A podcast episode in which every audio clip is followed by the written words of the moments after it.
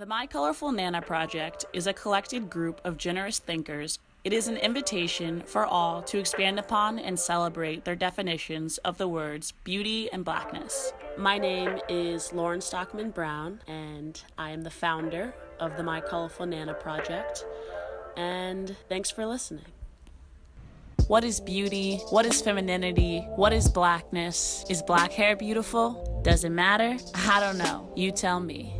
In this episode, we will listen to African American novelist James Baldwin's forceful response to Professor Paul Weiss on The Dick Cavett Show in 1968. Baldwin's words were relevant then and are still relevant today, as we will see when discussing Alyssa Ashley's experience growing up in white suburbia for the first 18 years of her life. My name is Alyssa Ashley. I am 23 years old. I went to the University of Delaware. I'm currently a communications coordinator and I am a female. My pronouns are she, her. Now identifying with being West Indian because I feel like we're so used to growing up in a predominantly white area, just saying we're black. When there's more to that, I'm 50% West Indian, 50% Jamaican. So I feel like as I'm learning who I am, it's important to say more than just I'm African American. Uh, I've known Lauren for a while now. How long? How long have you known me? For too long. ah, yeah, thank you. Since you were before you went into high school. Yeah, that's freaking crazy. We titled the episode White Suburbia and Me. What do you think that title means? White Suburbia and Me. I think it shows the outside factor of growing up in white suburbia. The and me part shows we're a little bit on the outside, but we're still a part of the situation. We're still a part of white suburbia. And where did you grow up, Alyssa? Or, or where did we grow up, Alyssa? we grew up in quiet town of Chappaqua, New York. Me and Lauren really connected. I feel like I related with you in a lot of aspects. We developed a trust, and we've always been in touch over the years. Many people may wonder why we are still honing in on this conversation of race and black hair. And I just want to confront this conversation with a very direct perspective. And I think James Baldwin does an amazing job discussing the severity of the situation in the 1960s as well as in 2019. Alyssa Ashley and James Baldwin's conversation goes hand in hand, in my opinion, because it forces you to think and consider the other side from the perspective of the quote unquote other. All right, Alyssa, how many black people would you say were in Greeley, uh, our high school? How, how many people were in our high school, and then how many black people? I mean, I connected with your brother because he was the only black person in the school at the time, near my age. I mean, it was him and another African American, my sister. That was really it. I mean, there were other people. out of how many people? Out of 400? How many? 400. I don't know. You just named what, four, five people, and one of them I'm related to, and the other one you're related to, and then out of then 500 people. I'm sorry. Every time I hear it, I just get like. It's insane. Yeah. But I mean, I was the only black person, black woman in my grade. Mm. And other from that, there was my sister. There was Jordan, and that was really it. I would like to add someone to our group here. Uh, Professor Paul Weiss, a Sterling Professor of Philosophy at Yale. Tell me.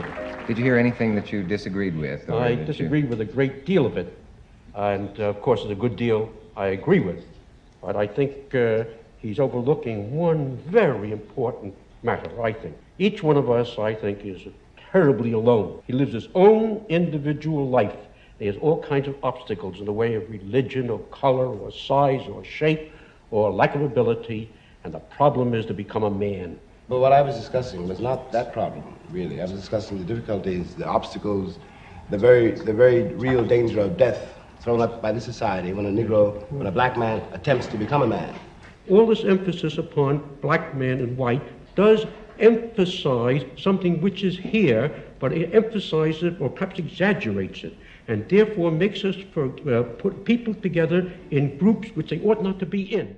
I have these memories of us sitting in your car. I was just like upset about my hair yeah. and confused about it. And I was like so nervous to ask, Do you feel this way too about your hair? Something that I've thought of a lot is how it's such an uncomfortable topic amongst ourselves because it's so inner, it's so personal. Our hair is a part of us. You had trouble talking to me about it because you weren't sure even how you felt at the time trusting someone, talking to someone about something so personal where so many people can't really relate.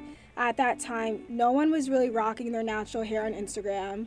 No one at our school. Like, I remember about to go into high school being like to my mom, I'm not wearing braids anymore. Like, stop putting braids on me. Who would I have spoken about that with, you know? So I think having each other at that point was so critical. I remember seeing your path on accepting your hair was a little bit different than mine. What was your hair journey like in comparison to mine? What made that different?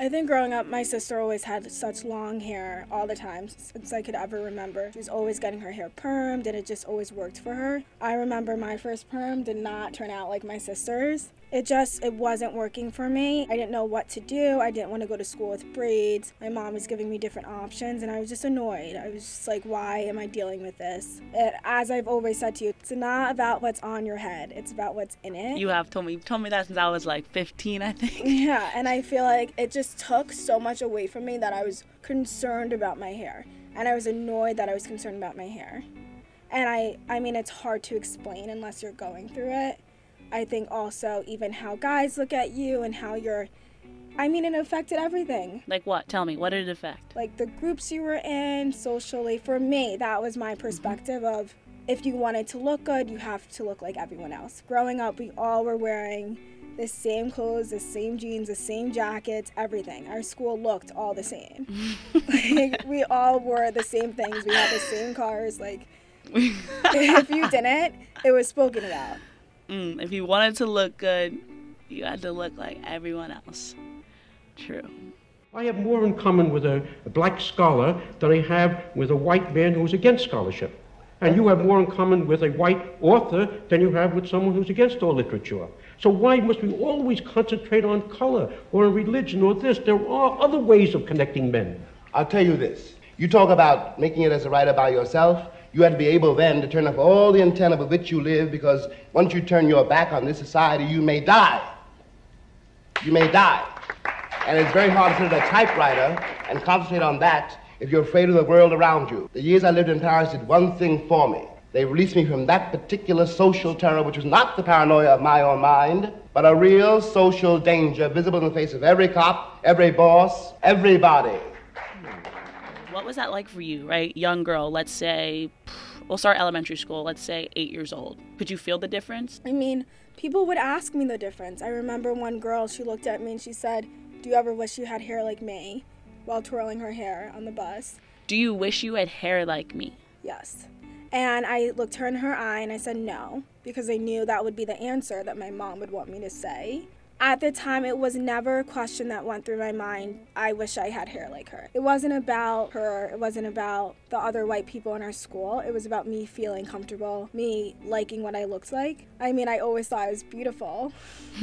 yes, I, yes, as you are. and I thought it was more beautiful with braids. But as mm. I grew up and as I got older, guys would ask me, like, can I get cornrows like you? Like, it was uncomfortable having braids growing up.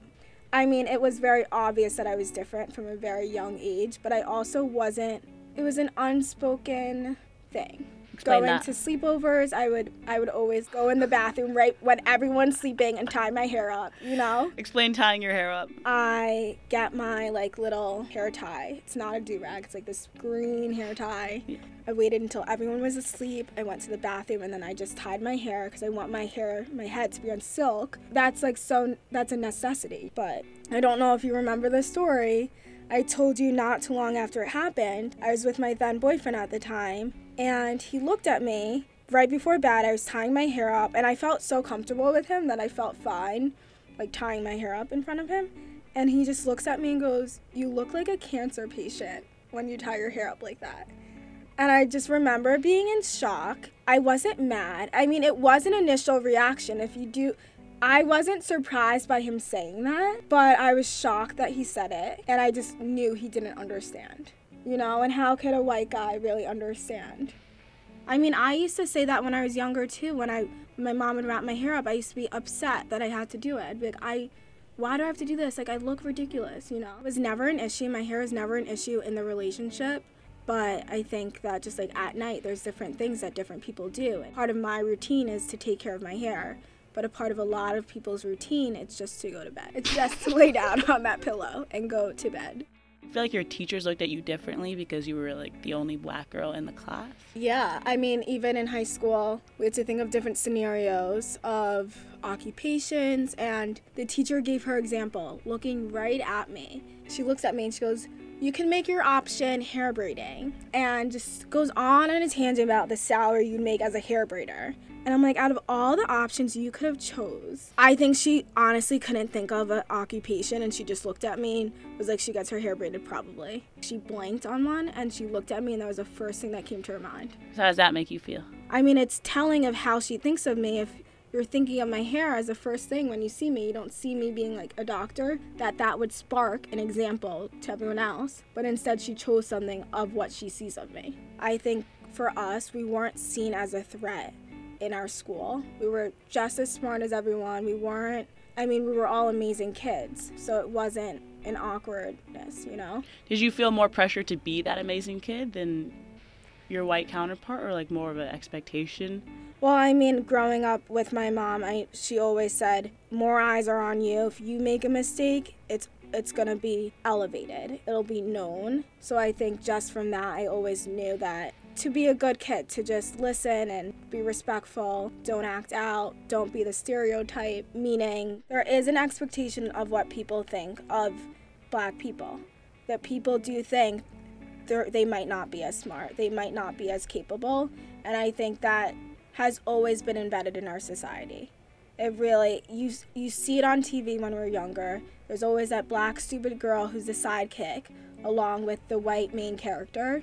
You know, so just not being that stupid sidekick on the side, following, not following other people, standing your ground, having your own opinions. That and with that you can be whoever you want. You can be a stereotype, but as long as that's who you want to be.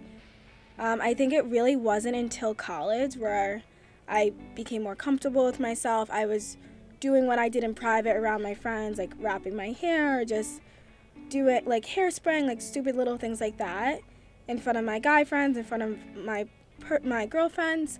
But I always, when I was younger, was shocked that guys liked me because I didn't have the same hair as the other females in my classroom um, that just changed over time. You just I built more confidence. You were in college and you realized that like dealing with hair anxieties is is minimal, and I hear that, and I've I've I've as I get older, I'm realizing that, and as I get more into this project, I can understand that, mm-hmm. right? So one of the things I'm trying to emphasize with this project is that it's so much more than just hair, mm-hmm. right? So it's like what the hair connects to, right? It's like yes, I'm so grateful that like and I'm sure you are too, you express that, that like we were raised in the communities we were raised in, mm-hmm. particularly as black women, right? And yes, we do know how to interact with different crowds, and sometimes it's hard to inter- interact with other crowds. Is it important to talk about black hair, in your opinion? Why must we always concentrate on color or on religion or this? There are other ways. I don't know what most white people in this country feel, but I can only include what they feel from the state of their institutions. I don't know if white Christians hate Negroes or not, but I know that we have a Christian church which is white and a Christian church which is, which is black. I know, as Malcolm X once put it, it's the most segregated hour in American life is high noon on Sunday. That says a great deal for me about a Christian nation. It means that I can't afford to trust most white Christians and certainly cannot trust the Christian church. I don't know whether the labor unions and their bosses really hate me. That doesn't matter, but I know I'm not in their unions. I don't know if the real estate lobby is anything against black people, but I know the real estate lobbies keep me in the ghetto. I don't know if the, if the, Board of Education hates black people, but I know the textbooks they give my children to read and the schools that we have to go to. Now, this is the evidence. You want me to make an act of faith, risking myself, my wife, my woman, my sister, my children, on some idealism which you assure me exists in America, which I have never seen. This has been such a part of who you are and just talking about it and you love to hear the different perspectives. It's fitting that this podcast is created and i love it and i love you for shining light on this topic. Hair can be spoken about. You don't have to be ashamed to talk about it. You don't have to be ashamed to be who you are and even it's not just about hair it's not just about what it looks like obviously it's about what's in your head so spreading more about what you think of your feelings and just being open about it will make a huge difference as it's already have. I'm very proud of you, Lauren. All right, you guys heard it here first. It's not about what's on your head, it's about what's in your head. Amen. And um, thank you so much for being here, Alyssa Ashley. Thanks for thinking generously, and I hope to see you next week.